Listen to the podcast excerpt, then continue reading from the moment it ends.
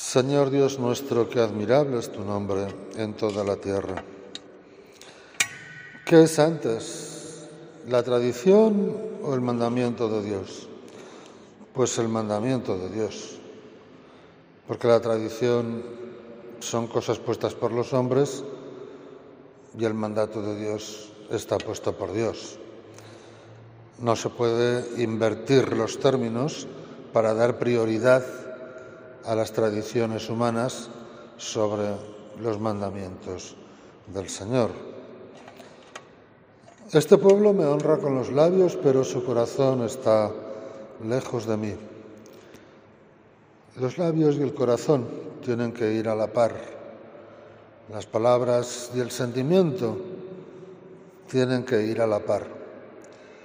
Cuando las palabras no van acompañadas del sentimiento, son huecas, están vacías. No vale con decir que amamos a Dios.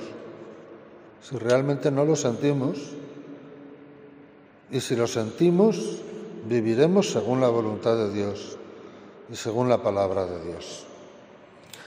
Se completa hoy el relato que comenzábamos ayer del autor sacerdotal,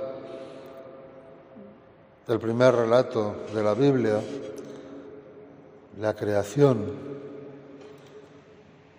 Hoy hemos llegado al final con la creación de los animales y el hombre y con el día séptimo consagrado a la bendición del tiempo, a la sacralidad del tiempo, a la gloria de Dios, a nuestra dependencia de Dios.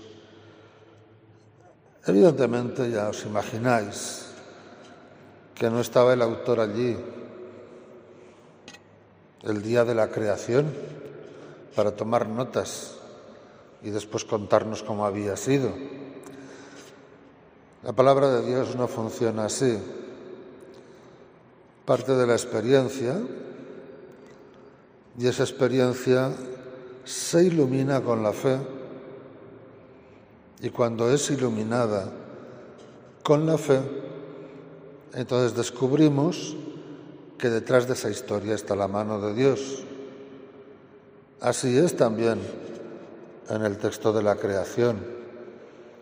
Yo decía ayer que este autor es un autor muy inteligente y desde luego todo un maestro de la literatura porque muy ingeniosamente distribuye las obras creadas de Dios en los días de la semana para que así se quede en la memoria de quienes escuchan o leen ese relato, teniendo en cuenta que no es la forma lo que Dios le inspira, que solo aporta a Él, sino que es el fondo lo que Dios nos está transmitiendo.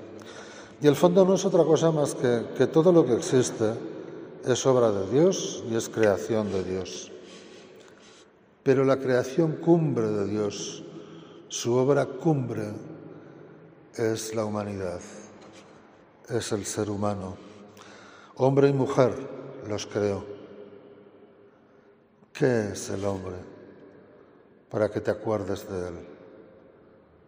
Si lo hiciste poco inferior a los ángeles, si lo coronaste de gloria y dignidad, si le diste el mando sobre las obras de tus manos, ¿por qué? ¿Por qué? ¿Qué misterio es este? Para que consideres tan alto al hombre, para que consideres tan alto al género humano. Y es que es imagen y semejanza del Creador. Hagamos al hombre a nuestra imagen y semejanza. Todas las demás cosas creadas participan de la mano de Dios, pero el hombre es imagen de Dios. No es Dios, pero contiene la imagen de Dios. Un animal no contiene la imagen de Dios, pero un ser humano sí, un hombre o una mujer, sí, son la imagen de Dios, contienen la imagen de Dios. Quien mire a un hombre o a una mujer, quien mire a un ser humano,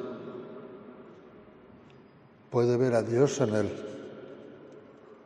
puede encontrar a Dios en él, porque Dios vive en él y porque Él es la imagen de Dios. Todo ser humano, ¿eh? Todo, de todos lugares, de todas razas, de todos pueblos, de todos los tiempos, todo ser humano es imagen de Dios. El pecado contra el hombre es el pecado contra Dios. El amor hacia la humanidad es también el amor hacia Dios. Señor Dios nuestro, que admirable es tu nombre en toda la tierra.